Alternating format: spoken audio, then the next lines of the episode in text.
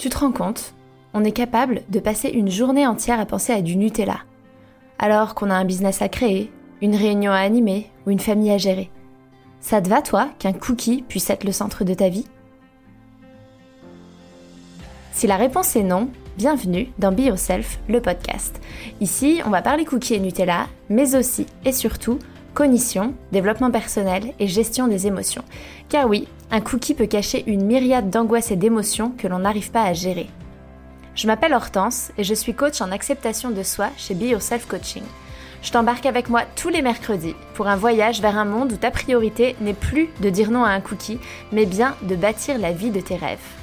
Alors installe-toi confortablement, détends-toi, mets-toi à l'aise et c'est parti pour l'épisode d'aujourd'hui.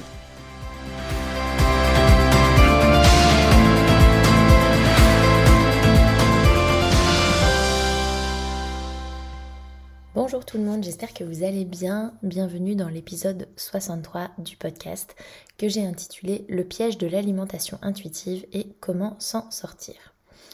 Avant de me lancer dans ce sujet, je voulais vous rappeler que ce jeudi, le 22 septembre, de 20h à 22h, il y a un atelier.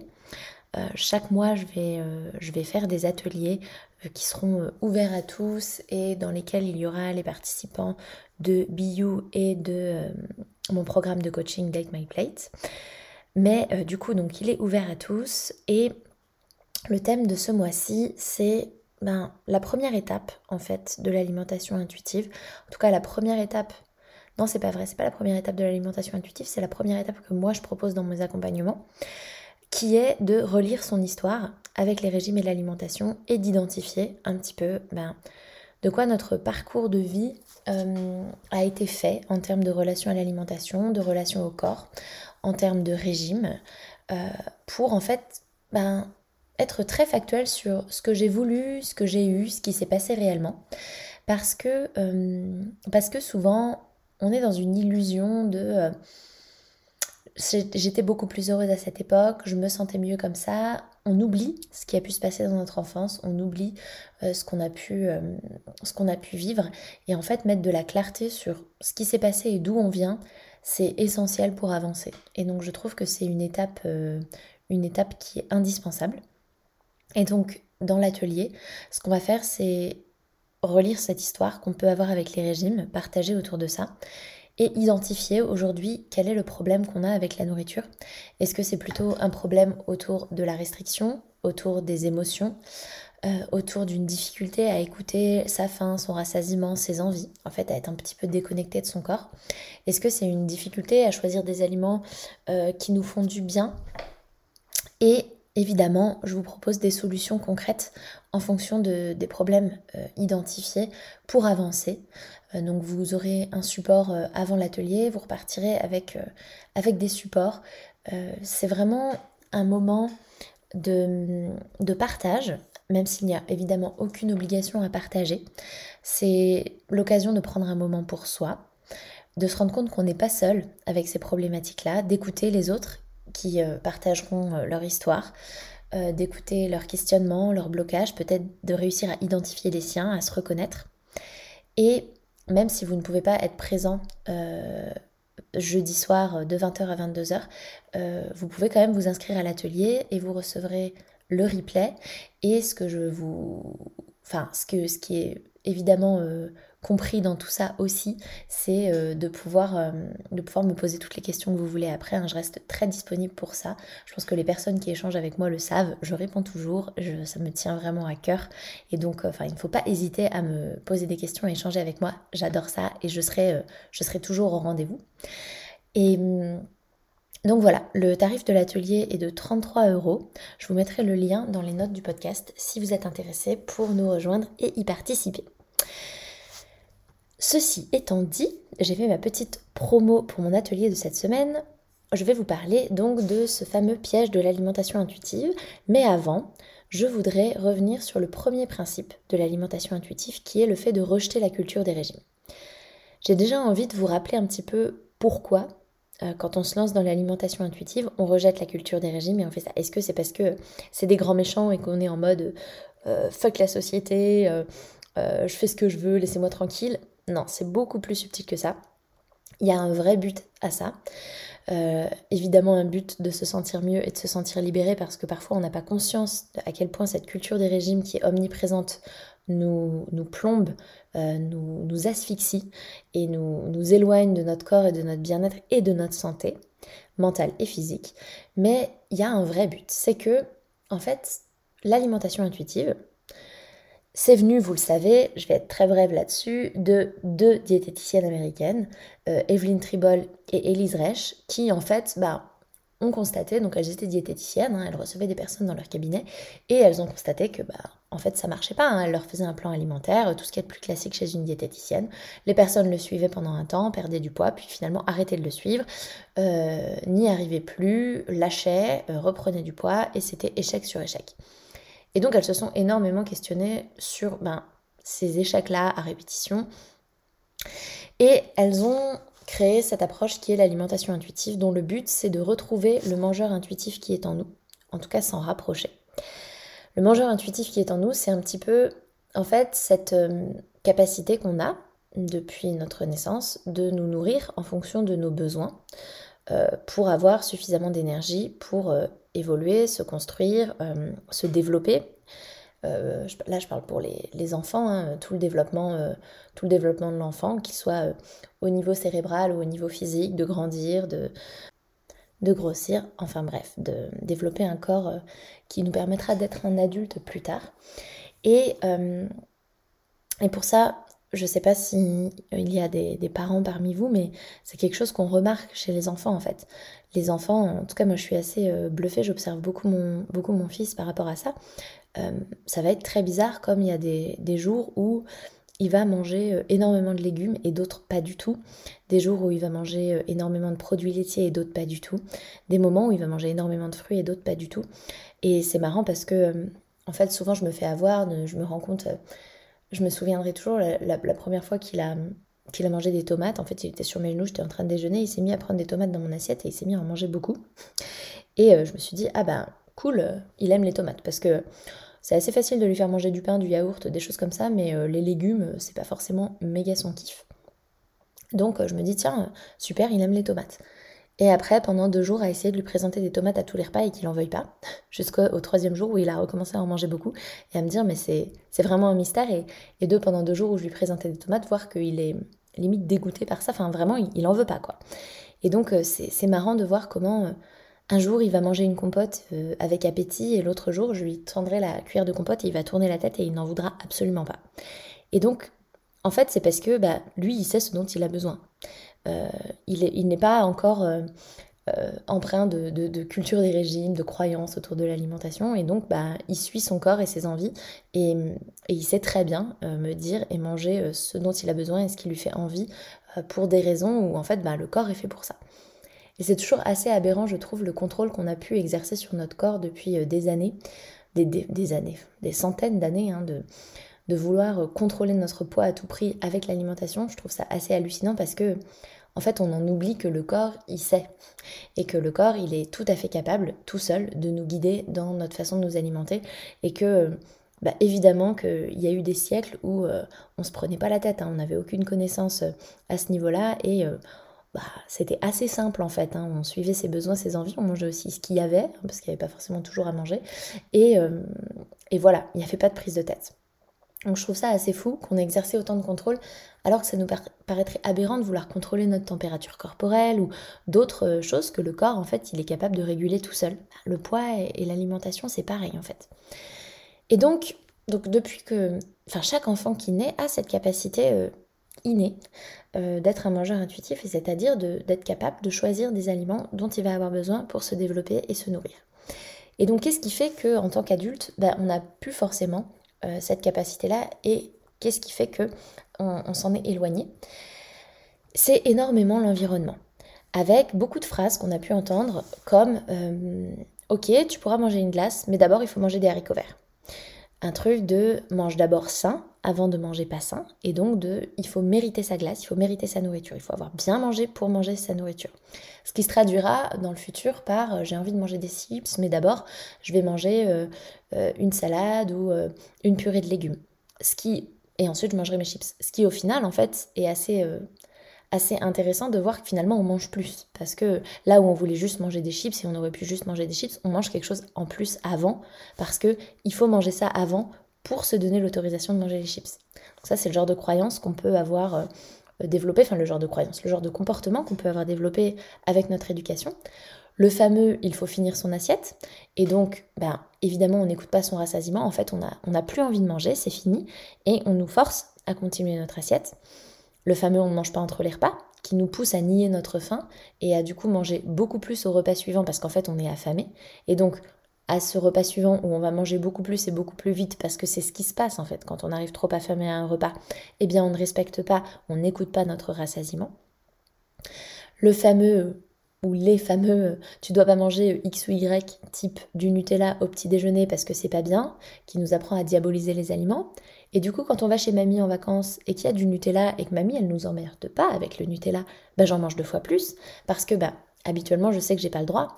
Donc le Nutella, c'est devenu quelque chose d'interdit, de hyper attrayant, et donc j'en mange beaucoup plus que si finalement il était normal et que je pouvais en avoir quand je voulais. Et donc tout ça, vous voyez, toutes ces petites croyances et toutes ces petites phrases qu'on nous a répétées, et je suis sûre que vous vous reconnaissez dans celle-là et qu'il y en a plein d'autres qui s'appliquent chez vous et que vous avez eu dans votre éducation, et peut-être même que vous transmettez à vos enfants, eh bien vous voyez comment ça nous pousse à nous déconnecter petit à petit de notre corps et de sa capacité à faire des choix alimentaires qui sont ce dont il a besoin. Et puis plus tard, quand on grandit, il y a d'autres choses qui viennent encore plus se mettre en travers de notre chemin. Il va y avoir la balance, le fait de contrôler son poids, donc « ah, j'ai pris 1 kilo, donc il va falloir les perdre ». Du coup, tiens, là j'ai faim, mais je vais pas manger parce qu'en fait il faut que je perde. Mais du coup, comme je mange pas et que j'ai très très faim, je vais manger beaucoup plus tard parce que je vais perdre le contrôle, parce que c'est difficile. Et au-delà d'être difficile, c'est impossible de contrôler son poids et son alimentation en permanence comme ça. Manger des légumes alors que j'ai envie de pâtes, et du coup je ressens pas de plaisir, et je fais ça plusieurs jours d'affilée, et au bout de 3 jours je vais me faire une ventrée de pâtes où je vais manger ensuite un paquet de cookies et un paquet de je sais pas quoi, enfin bref, tout ce que je m'étais interdit parce que en fait j'ai lâché le contrôle et que je suis dans une forme de culpabilité, donc je me mets à manger plus. Tout ce qui sont les applications de comptage de calories, où ce sont des chiffres qui vont nous dicter si oui ou non on peut manger, ce qu'on peut manger, et ce sera plus du tout nos envies et nos sensations du corps. Et donc résultat, on va nous apprendre tout au long de notre éducation à ne pas écouter nos sensations, à ne pas écouter son corps, à ne pas écouter sa faim, à ne pas écouter son rassasiement, à ne pas écouter ses envies, à ne pas écouter le fait de prendre du plaisir à manger. Et donc petit à petit, on va de plus en plus s'éloigner de notre capacité innée à nous nourrir selon nos besoins. Il y a une étude qui a été menée, je sais que c'est dans un bouquin, et j'en avais parlé avec Anne Pioz, elle m'avait envoyé des photos de cette étude et du livre, et le problème c'est que ce livre il est aux États-Unis, donc je peux pas vous reprendre exactement la source, donc vous m'excuserez par avance que ce soit très flou, j'ai cherché sur Google mais je trouvais pas, en même temps je pense que le titre de ma recherche était vraiment un peu fucked up, mais... C'était une étude qui avait été menée sur des enfants où, je ne sais plus quel âge ils avaient, de 3 ans à 6 ans peut-être, où en fait pendant longtemps, pendant peut-être 1 an, on leur mettait à disposition, je ne sais plus, une variété, peut-être une 50aine d'aliments différents dans une pièce, et on les laissait aller manger quand ils en avaient envie et choisir ce qu'ils voulaient. Et on s'était rendu compte qu'ils faisaient des associations très étranges, qui nous paraissaient vraiment saugrenues. Les quantités, les moments de la journée où ils mangeaient étaient vraiment particuliers et étaient assez, je pense, éloignés du fameux 3-4 repas par jour quand on est enfant, avec le goûter et avec un peu ce truc de le petit déjeuner, le goûter, c'est des choses sucrées, c'est plutôt du salé au dîner et au déjeuner. Enfin bref, donc on les laissait libres d'aller choisir. Et en fait, ils se sont rendus compte au bout d'1 an qu'ils n'avaient aucune carence et que leur poids, leur croissance, leur évolution avait suivi son cours. Et donc, il n'y avait aucun impact sur de potentielles carences ou une potentielle prise importante de poids si on laissait les enfants être libres de leur choix au niveau alimentaire, de quand ils mangent et ce qu'ils mangent. Donc c'est intéressant et ça appuie la thèse de ce truc de en fait on a la capacité innée. Et Juste une petite précision ici, parce que parfois j'échange avec certaines personnes d'entre vous qui ont des enfants où vous avez l'impression que vos enfants ne sont pas capables de se contrôler et des choses comme ça. Et parfois c'est parce que très tôt, en fait, on va mettre des croyances dans la tête de nos enfants. On peut avoir un enfant de 3 ans à qui on interdit de manger du chocolat, qui va se gaver de chocolat en vacances ou dans un cadre autre, et du coup développer déjà une relation qui est complexe à l'alimentation parce que on a déjà insufflé ça. Et donc c'est juste pour vous dire que si vous vous dites ah non mais moi c'est pas comme ça, moi mes enfants ils sont incapables de faire ça, oui, parce que peut-être qu'ils ont déjà, et c'est pas, y a pas de, faut pas vous jeter la pierre, parce qu'en fait on vit dans une société où c'est comme ça et on n'a pas forcément conscience de tout l'impact de ce qu'on peut dire ou de choses qu'on transmet. Mais voilà, c'est possible en fait qu'un petit enfant soit déjà ait déjà un rapport un peu plus compliqué à l'alimentation parce qu'on lui a mis beaucoup de règles déjà, même à 2 ou 3 ans. Et donc, juste pour vous dire que donc, si vous avez l'impression que votre enfant serait incapable de se contrôler, sachez que c'est peut-être juste ça, et que finalement, de la même manière, si vous êtes dans un processus d'alimentation intuitive, vous allez déconstruire et vous libérer. En fait, c'est possible de le faire avec des enfants. Il suffit juste d'arrêter de vouloir les contrôler et d'essayer de ne pas diaboliser les aliments devant eux et de leur proposer de tout, et de voir ce qu'ils choisissent et de ne pas les juger et de les laisser faire et de voir, en fait, juste expérimenter, voir où ça mène et voir ce qui se passe. Et donc voilà, je voulais juste vous préciser ça. Et les enfants, bien plus que nous, ont la capacité à changer rapidement, en fait, et on peut remettre les choses dans l'ordre assez vite parce que les enfants sont très très malléables et adaptables. Donc ça c'est aussi la bonne nouvelle. Bref, je referme la parenthèse. Donc voilà, ce que je vous disais, c'est que nous, on nous a appris à ne pas écouter nos sensations et à ne pas, on nous a éloigné de notre capacité innée à nous nourrir selon nos besoins. Et donc, quand on se lance dans l'alimentation intuitive, on apprend à rejeter la culture des régimes, celle qui nous impose un contrôle de ce que l'on mange et quand on le mange, et on apprend à se donner la permission inconditionnelle de manger. Le fameux « je mange ce que je veux quand je veux », qui est une énorme idée reçue qu'on peut avoir de l'alimentation intuitive. On en parle dans un live qu'on a fait jeudi dernier avec Anne Pioz sur Instagram. Je vous mettrai le lien dans les notes du podcast. C'était vraiment un live que j'ai trouvé très intéressant. Et je vous mettrai aussi le lien d'un post Instagram que j'ai fait la semaine dernière sur, qui était tiré d'une phrase qu'avait dite une de mes coachées lors du bilan à la fin de notre accompagnement. Sur justement, qui vient un petit peu déconstruire cette idée de l'alimentation intuitive, c'est je mange ce que je veux quand je veux. Même si... oui, c'est ça, mais pas que. Et donc, quand on se lance, qu'on apprend à rejeter la culture des régimes, qu'on se donne la permission inconditionnelle de manger, c'est très fréquent au début, en fonction du degré de diabolisation des aliments et des interdits qu'on a pu avoir jusqu'à maintenant, que ce soit un peu le festival, un peu le truc de je mange tout le temps, tous les trucs que je m'interdisais, donc des chocolats, des gâteaux, des chips, des pizzas, du McDo, des frites, et que ce festival dure un peu dans le temps. Ça peut durer plusieurs semaines, voire plusieurs mois dans certains cas. J'ai l'impression que sur la dizaine de personnes que j'ai accompagnées, c'était plutôt de l'ordre de quelques jours, quelques semaines, mais c'est pas du tout impossible que ça dure plusieurs mois, et il ne faut pas s'en inquiéter. Mais c'est la phase qui fait le plus peur, parce que a priori, on peut imaginer qu'on va peut-être avoir une variation de poids à la hausse. Pourquoi je dis variation de poids à la hausse et pas prise de poids ? Parce qu'il y a une grosse différence entre une prise de poids et une variation de poids. Une variation de poids, c'est quelque chose qui fait que le poids va monter ou descendre sur une courte période de temps, plusieurs semaines, plusieurs mois, mais c'est pas quelque chose qui va s'installer dans le temps. Là où si ça monte ou ça descend et que ça s'installe dans le temps, on pourrait parler d'une prise de poids. Et pourquoi je parle de variation de poids ? Parce que en fait, c'est simple. On est dans une forme de contrôle et de restriction de son alimentation. Tout à coup, on est dans une forme d'autorisation inconditionnelle de manger. On mange ce qu'on veut quand on veut. On a tendance à manger beaucoup plus et beaucoup plus de choses grasses, sucrées que ce qu'on mangeait avant parce qu'on diabolisait ces aliments-là. Et donc, on a un apport calorique qui est plus important. Donc, le poids va augmenter. Mais pourquoi c'est une variation de poids et pas une prise de poids ? Parce qu'a priori, cette phase ne dure pas indéfiniment parce que on continue à avancer avec l'alimentation intuitive et qu'il y a tous les autres principes derrière, d'honorer sa faim, de respecter son rassasiement, de réintégrer du mouvement, et qui font que finalement, le poids après va de nouveau varier jusqu'à finalement faire quelque chose qui sera peut-être une prise de poids, peut-être une stabilisation du poids, peut-être une perte de poids. en fonction de ce qui est bon pour notre corps et de là où il a envie d'aller. Mais donc voilà, c'est important de préciser que cette phase fait peur, parce que oui, le poids peut augmenter, mais que c'est une variation de poids et pas une prise de poids.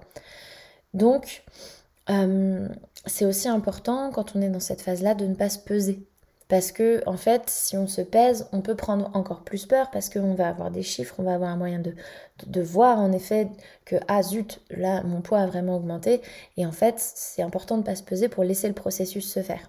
L'alimentation intuitive, c'est vraiment un processus. Il y a des étapes précises et ordonnées à suivre. C'est pas figé, évidemment, mais il y a une logique, en fait. Et donc, à mes yeux, c'est essentiel d'être accompagné dans cette démarche pour pas tomber justement dans le piège. Et donc, je vous rassure juste aussi sur le fait que cette variation de poids à la hausse qu'on peut constater, elle n'est rien à côté de la liberté ressentie et du bien-être que l'on a à ne plus se prendre la tête. Et que finalement, assez rapidement, cette phase que j'aime bien appeler, j'appelle souvent la lune de miel avec l'alimentation, un peu un truc de... Vous voyez, pendant votre lune de miel, peut-être que vous étiez... complètement collé à votre partenaire pendant 2 semaines, je pense que quelques années après, on est d'accord pour dire que c'est plus exactement la même chose. Hein. Ben, c'est un petit peu pareil, on est en lune de miel avec l'alimentation, c'est la folie, on mange tout le temps, c'est le gros festival, et puis petit à petit ça se tasse et ça rentre dans l'ordre. Et donc cette phase, elle passe. Et d'ailleurs, j'ai envie de vous mettre au défi de manger, de vous nourrir que de pain et de Nutella pendant 2 semaines. Je pense que très rapidement, vous allez avoir envie de carottes ou autre et que vous ne pourriez plus voir du Nutella en peinture. Je me rappelle quand j'ai fait le régime du camp, je ne l'ai pas fait très longtemps parce que ça a fait un espèce d'effet rebond incroyable. Hein. J'ai perdu 7 kilos en 1 semaine, j'en ai repris 14 la semaine suivante. Enfin, ça a été un truc hallucinant. Et du coup, j'ai fait « wow, c'est quoi ce truc ?» Mais c'était l'enfer. Alors que j'adore la viande, j'en pouvais plus, je pouvais plus voir un steak en peinture, j'avais des envies de brocoli alors que j'aime pas trop ça, enfin c'était hallucinant. Donc enfin le corps, je vous assure, il peut pas supporter ce rythme-là très très longtemps, parce qu'il est bien fait et on peut lui faire confiance. Mais il peut pas supporter ce rythme-là très très longtemps, sauf si on tombe dans le piège. Parce que oui, il existe un piège, qui est le piège de la permission inconditionnelle de manger. Et donc c'est ce fameux « je mange ce que je veux quand je veux » dont on n'arrive plus à sortir. Et qui se transforme en fait en une forme de compulsion alimentaire géante et permanente. Parce qu'en fait ce qui se passe, c'est que ça arrive quand on se donne la permission inconditionnelle de manger physiquement, mais pas mentalement.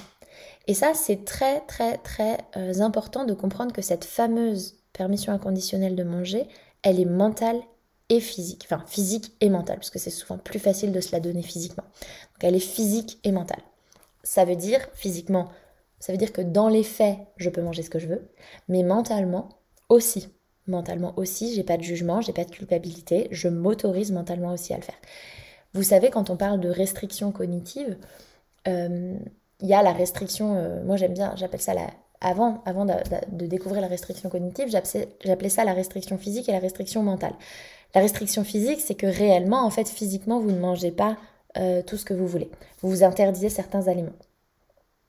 La restriction mentale, c'est que vous vous l'interdisez mentalement. Vous vous dites que c'est pas bien et qu'il faut pas.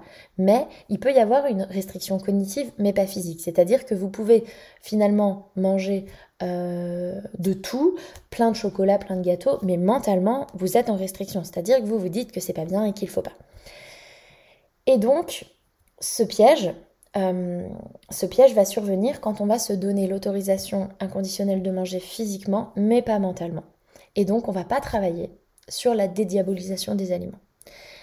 Ça veut dire que j'ai le droit de tout manger physiquement, donc il y a une part rebelle en nous qui va être hyper contente, qui va être en mode « fuck, je fais ce que je veux, laissez-moi tranquille », mais il y a la police de la nutrition qui va être là et qui va continuer, en fait, à nous rabâcher un petit peu ces petites inepties de « oh là là, mais t'as vu tout ce que tu manges, tu vas grossir, oh, mais fais gaffe, c'est quand même pas bon pour la santé là, hein, tout ce sucre ».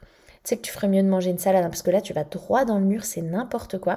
Ce genre de pensées qui continuent, en fait, à tourner dans notre tête et qui font qu'on a de la culpabilité et qu'on n'arrive pas, en fait, à sortir de...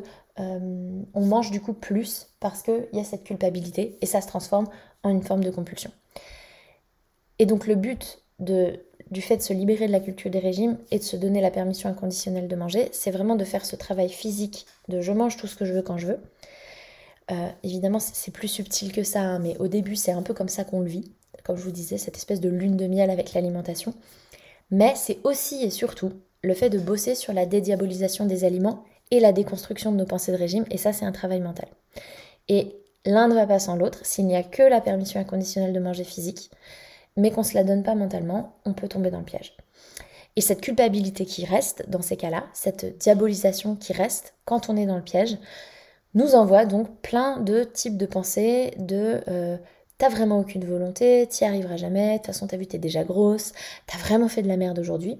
Et du coup, cette culpabilité va nous faire manger plus. Parce qu'on va rentrer dans un état d'esprit de « bon bah demain je me ressaisis, on va dire qu'aujourd'hui ça compte pas, je reprends demain, mais là du coup faut que j'en profite parce qu'à partir de demain je vais essayer de limiter tout ce gras et ce sucre, hein, parce que là c'est vraiment pas bien, il faut vraiment pas manger ça. Donc je mange beaucoup beaucoup aujourd'hui parce que j'en profite, parce que demain c'est fini. » Sauf que très souvent le lendemain, on va culpabiliser de la veille, et donc on va se donner un jour de plus, et chaque jour on va faire ça, etc., etc., etc.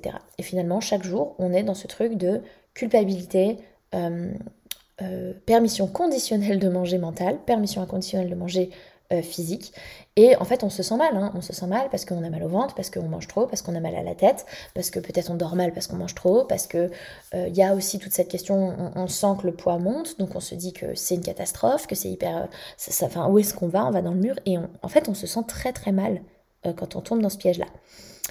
Et ce truc de « je me dis je commencerai demain », c'est le fameux « je commencerai lundi », sauf que le lundi, il n'arrive jamais, parce qu'on repousse de lundi en lundi. Et ce piège, il peut durer, il peut durer. Et donc, pourquoi il est dangereux, ce piège?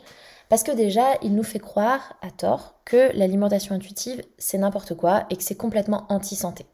Parce que, en fait, bah, c'est n'importe quoi. Enfin, un truc qui me dit que je peux manger 5 Kinder Bueno par jour, aller au McDo tous les midis, et m'enfiler un paquet de cookies le soir devant la télé avec un pot de Ben & Jerry's, enfin, c'est n'importe quoi. Enfin, tout le monde sait que c'est pas bon pour la santé, il faut arrêter. Donc ça nous fait croire, à tort, que l'alimentation intuitive, c'est n'importe quoi et que c'est mauvais pour la santé. Ensuite, parce que ce qui va se passer, c'est que sûrement, évidemment, il va y avoir une variation de poids à la hausse. Et que comme c'est déjà... une question complexe, si ce n'est la question la plus complexe quand on se lance dans l'alimentation intuitive, de lâcher ce contrôle du poids et d'accepter que notre poids va peut-être monter, stagner, descendre, mais qu'en tout cas, on n'aura pas le contrôle dessus parce qu'on ne va plus le contrôler. Que ça peut venir en fait nous fragiliser encore plus et nous donner encore plus envie de repartir dans le contrôle parce que ça vient confirmer que ce qu'on a toujours pensé, hein, que bah non, clairement, manger du chocolat et des frites, ça fait grossir. Et donc en fait, l'alimentation intuitive, ça marche pas. Je grossis, c'est pas ça que je voulais. En plus, je me sens mal, donc je me sens pas du tout apaisée dans ma relation à la nourriture. Donc c'est une lose-lose situation. Et en plus, je suis sûre que c'est mauvais pour ma santé. Donc courage fuyant. Et pourquoi c'est dangereux aussi? Parce que ça va être compliqué, en fait, d'avancer sur les autres points. Parce que ce piège, il nous fait stagner et il ne nous permet pas d'accéder aux prochaines étapes, qui sont d'honorer sa faim, d'écouter son rassasiement, de faire la paix avec la nourriture, d'intégrer du mouvement dans la bienveillance, et tout ce qui va nous amener à la dernière étape qui est la nutrition bienveillante. Donc ce piège est dangereux parce que il nous maintient en fait dans la culture des régimes et dans la croyance que l'alimentation intuitive, ça ne marche pas, c'est pas bien, ça ne permet pas du tout d'apaiser, c'est juste un moyen de faire n'importe quoi avec sa santé et son poids. Donc comment on fait? La première chose, je vous le disais, pour moi, c'est de se faire accompagner. Je trouve que de manière générale, c'est bien d'être accompagné quand on se lance dans l'alimentation intuitive. Moi-même, j'ai été accompagnée de deux manières différentes. J'ai été accompagnée par une diététicienne qui était formée à l'alimentation intuitive. Je me suis formée à l'alimentation intuitive, j'ai suivi la certification officielle. Du coup, évidemment, ça m'a permis aussi de travailler et d'avancer. Mais j'ai été accompagnée par une diététicienne et j'ai été dans un abonnement, un membership, comme ce que j'ai créé, comme Biou, aux États-Unis, où on est accompagné par une diététicienne qui l'a créé et où du coup, j'ai fait partie de ce membership où j'avais accès à des lives, à du contenu, à des exercices à faire, et j'ai aussi avancé comme ça. Donc Moi, je trouve que c'est très important d'être accompagné parce que c'est très challengeant d'aller à contre-courant de la culture des régimes et des idées reçues de la société. Et je trouve que c'est bien aussi de ne pas se sentir seul parce que on va à contre-courant de tout ça, donc c'est bien d'être soutenu. Et en plus, l'alimentation intuitive, je trouve que c'est beaucoup plus subtil que ce que l'on croit. Ça permet d'éviter de tomber dans ce genre de piège. Enfin bref, pour moi, c'est assez important. Donc j'ai envie de vous dire, la première chose déjà, ce serait d'être accompagné. Mais on peut, il est possible qu'on ne puisse pas ou qu'on ne veuille pas le faire. Et donc je suis sympa, je vais quand même pas vous laisser dans la panade et je vais vous proposer des solutions. Je vous propose 3 choses qui pourront vous aider si vous avez l'impression de tomber dans ce piège ou que vous avez envie de vous lancer dans l'alimentation intuitive et que vous voulez anticiper le fait de tomber dans ce piège. La première chose, ça va être de déconstruire les croyances autour du poids et de vous rappeler que la prise de poids, c'est une histoire mathématique. Pourquoi je parle de prise de poids ici ? Parce que souvent, comme je vous le disais, c'est la peur qu'on peut avoir avec l'alimentation intuitive et qu'il est très important de déconstruire. Chaque jour, on brûle un certain nombre de calories et on en consomme un certain nombre. Si on en consomme plus, on prend du poids, enfin en tout cas notre poids augmente, si on en consomme moins, notre poids diminue. Peu importe ce qu'on mange en fait, hein. Une calorie c'est une calorie. 100 calories de salade, c'est la même chose que 100 calories de chocolat d'un point de vue calorique. Évidemment d'un point de vue nutritionnel, c'est très différent, ça n'apporte pas du tout la même chose, mais au niveau calorique, c'est la même chose. Donc on peut maigrir en mangeant du Nutella et grossir en mangeant de la salade. Alors oui, je sais, si on mangeait 1800 calories de Nutella par jour, c'est pas pareil que manger 1800 calories de salade. En termes de quantité, ça va pas être pareil parce qu'on est d'accord que le Nutella apporte plus de calories. Mais vous voyez l'idée. La prise de poids, c'est une histoire mathématique de calories, plus manger ou moins manger. On s'en fout de ce qu'on va manger. Et évidemment, je suis pas en train de vous dire, c'est pas non plus pareil pour la santé de manger 1800 calories de Nutella et 1800 calories de salade. Mais d'ailleurs, en fait, ni l'un ni l'autre n'est bon. C'est-à-dire que se nourrir que de salade, c'est pas bon, se nourrir que de Nutella, c'est pas bon. C'est Paracelse qui disait à tout à fait... non, pas Paracelse, qu'est-ce que je raconte ? Paracelse, je crois qu'on prononce comme ça. Enfin bref, il y a un mec qui a dit un jour, tout est poison et rien n'est poison, c'est la dose qui fait le poison. Et donc de dire que en fait, c'est pas mal de manger du Nutella, c'est pas mal de manger de la salade, c'est toujours une histoire de dosage. Bon, il a pas dit ça concernant le Nutella et la salade, mais vous avez saisi l'idée. Et donc, ça va être important de déconstruire toutes ces choses autour du poids et toutes les pensées de « si je mange ça, je vais grossir ». Il n'y a aucun aliment qui fait grossir ou maigrir, aucun. C'est une histoire mathématique de calories. Et donc, c'est important de travailler et de déconstruire quand on a justement des pensées de « tu vas grossir » alors qu'on est en train de manger des aliments gras et sucrés qui nous font culpabiliser et qui du coup nous font manger plus et rester dans le piège. Parce que, regardez autour de vous, il y a des gens qui mangent tous ces aliments interdits qui soi-disant font grossir d'après vous, qui en mangent tous les jours et qui n'ont pas un poids qui varie parce qu'en fait, une fois de plus, c'est une histoire de dosage et c'est une histoire d'écoute de soi, de ses envies. Quand on n'est pas déconnecté de son corps et quand on est connecté à ses sensations, a priori, je pense que le corps va vous envoyer un message. Si vous vous enfilez un pot de Nutella complet, je pense que si vous êtes à l'écoute, votre corps il va vous dire de vous arrêter avant. Parce qu'a priori, c'est pas confortable en fait. Et donc si vous êtes dans ce travail de vous sentir bien dans votre corps, de vous sentir confortable tout au long de la journée quand vous mangez et de dédiaboliser, vous n'allez plus être dans ce genre de comportement. Donc voilà, la première chose, ça va être de déconstruire toutes les croyances au niveau du poids. Ensuite, ça va être de travailler sur la dédiabolisation des aliments, donc cette permission inconditionnelle de manger mentale. Et comment je vous propose une règle de 3. La règle de 3, identification, contre-exemple, preuve. Donc l'identification, ça va être d'identifier la croyance que vous avez. Typiquement, une croyance, si je mange du sucre, je vais grossir.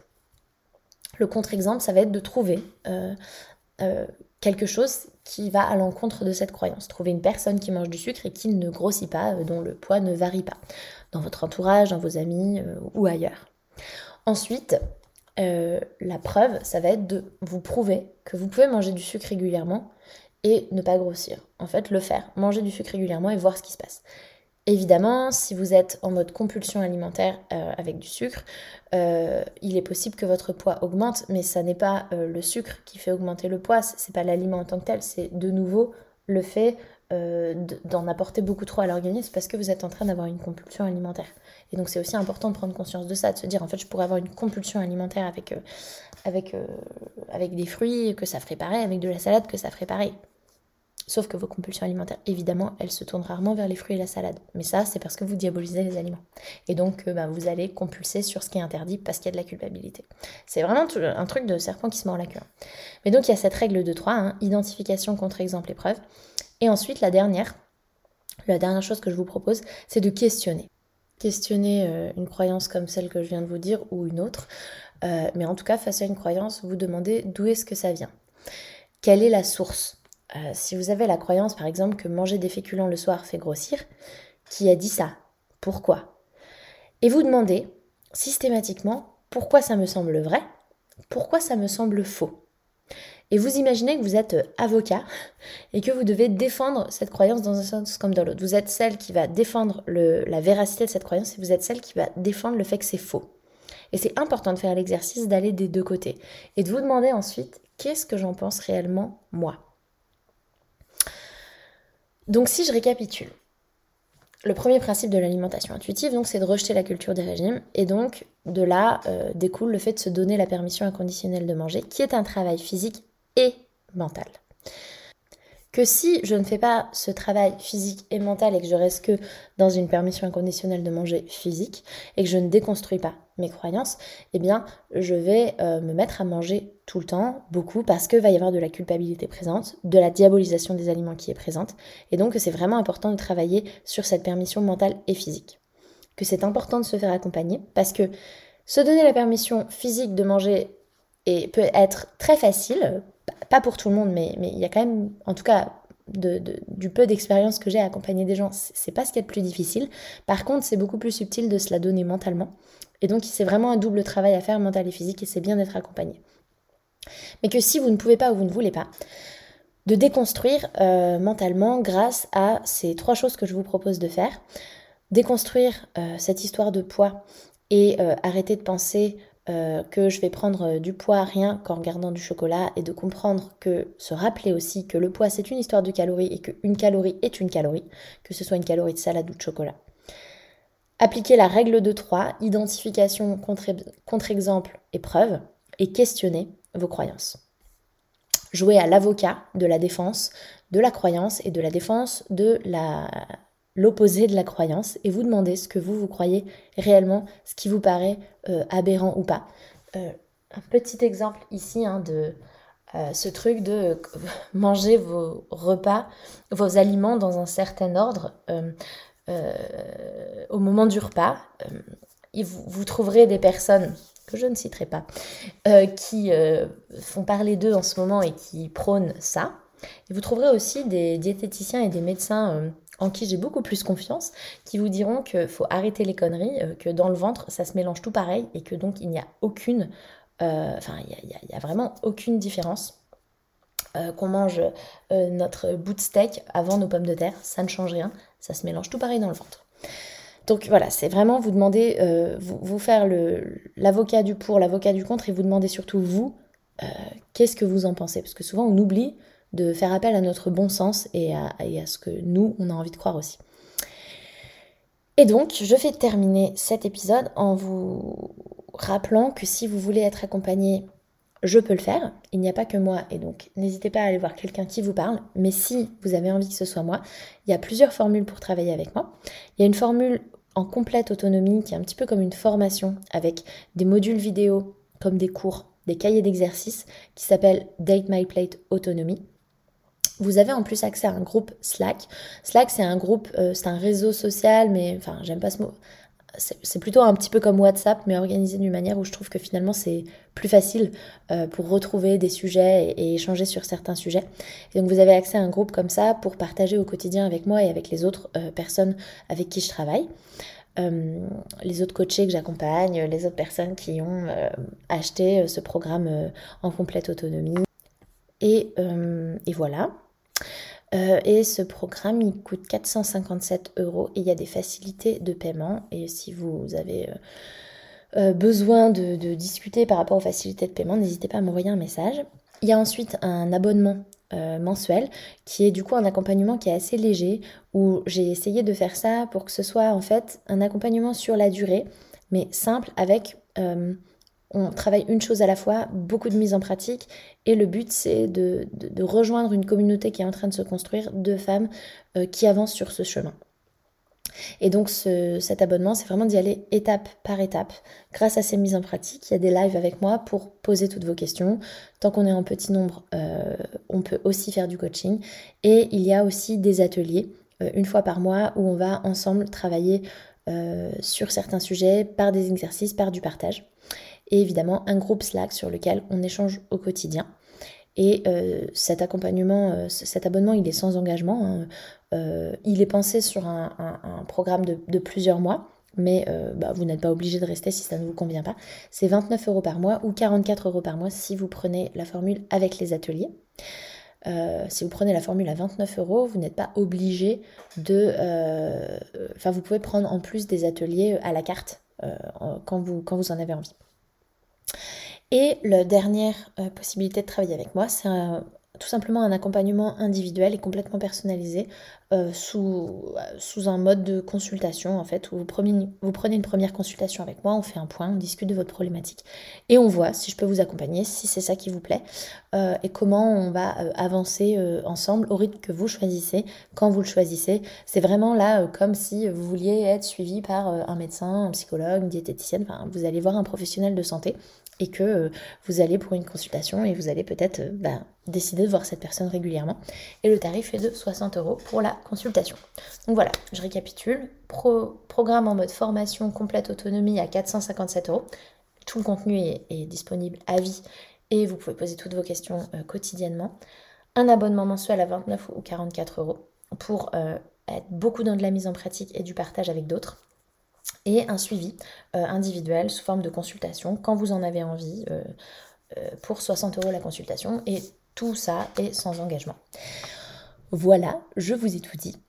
Je vous souhaite donc une bonne fin de journée, de nuit, où que vous soyez, et je vous dis à la semaine prochaine. Un grand merci d'avoir écouté ce podcast jusqu'au bout. S'il vous a plu, je vous invite à laisser une note et ou un commentaire sur la plateforme d'écoute que vous utilisez. Ça permet au podcast de se faire connaître et ça me fait beaucoup trop plaisir de lire vos commentaires et de voir vos notes. Merci du fond du cœur par avance pour votre soutien, car c'est vous qui contribuez ainsi à la pérennité de ce podcast. Je vous souhaite une merveilleuse fin de journée et je vous dis à la semaine prochaine.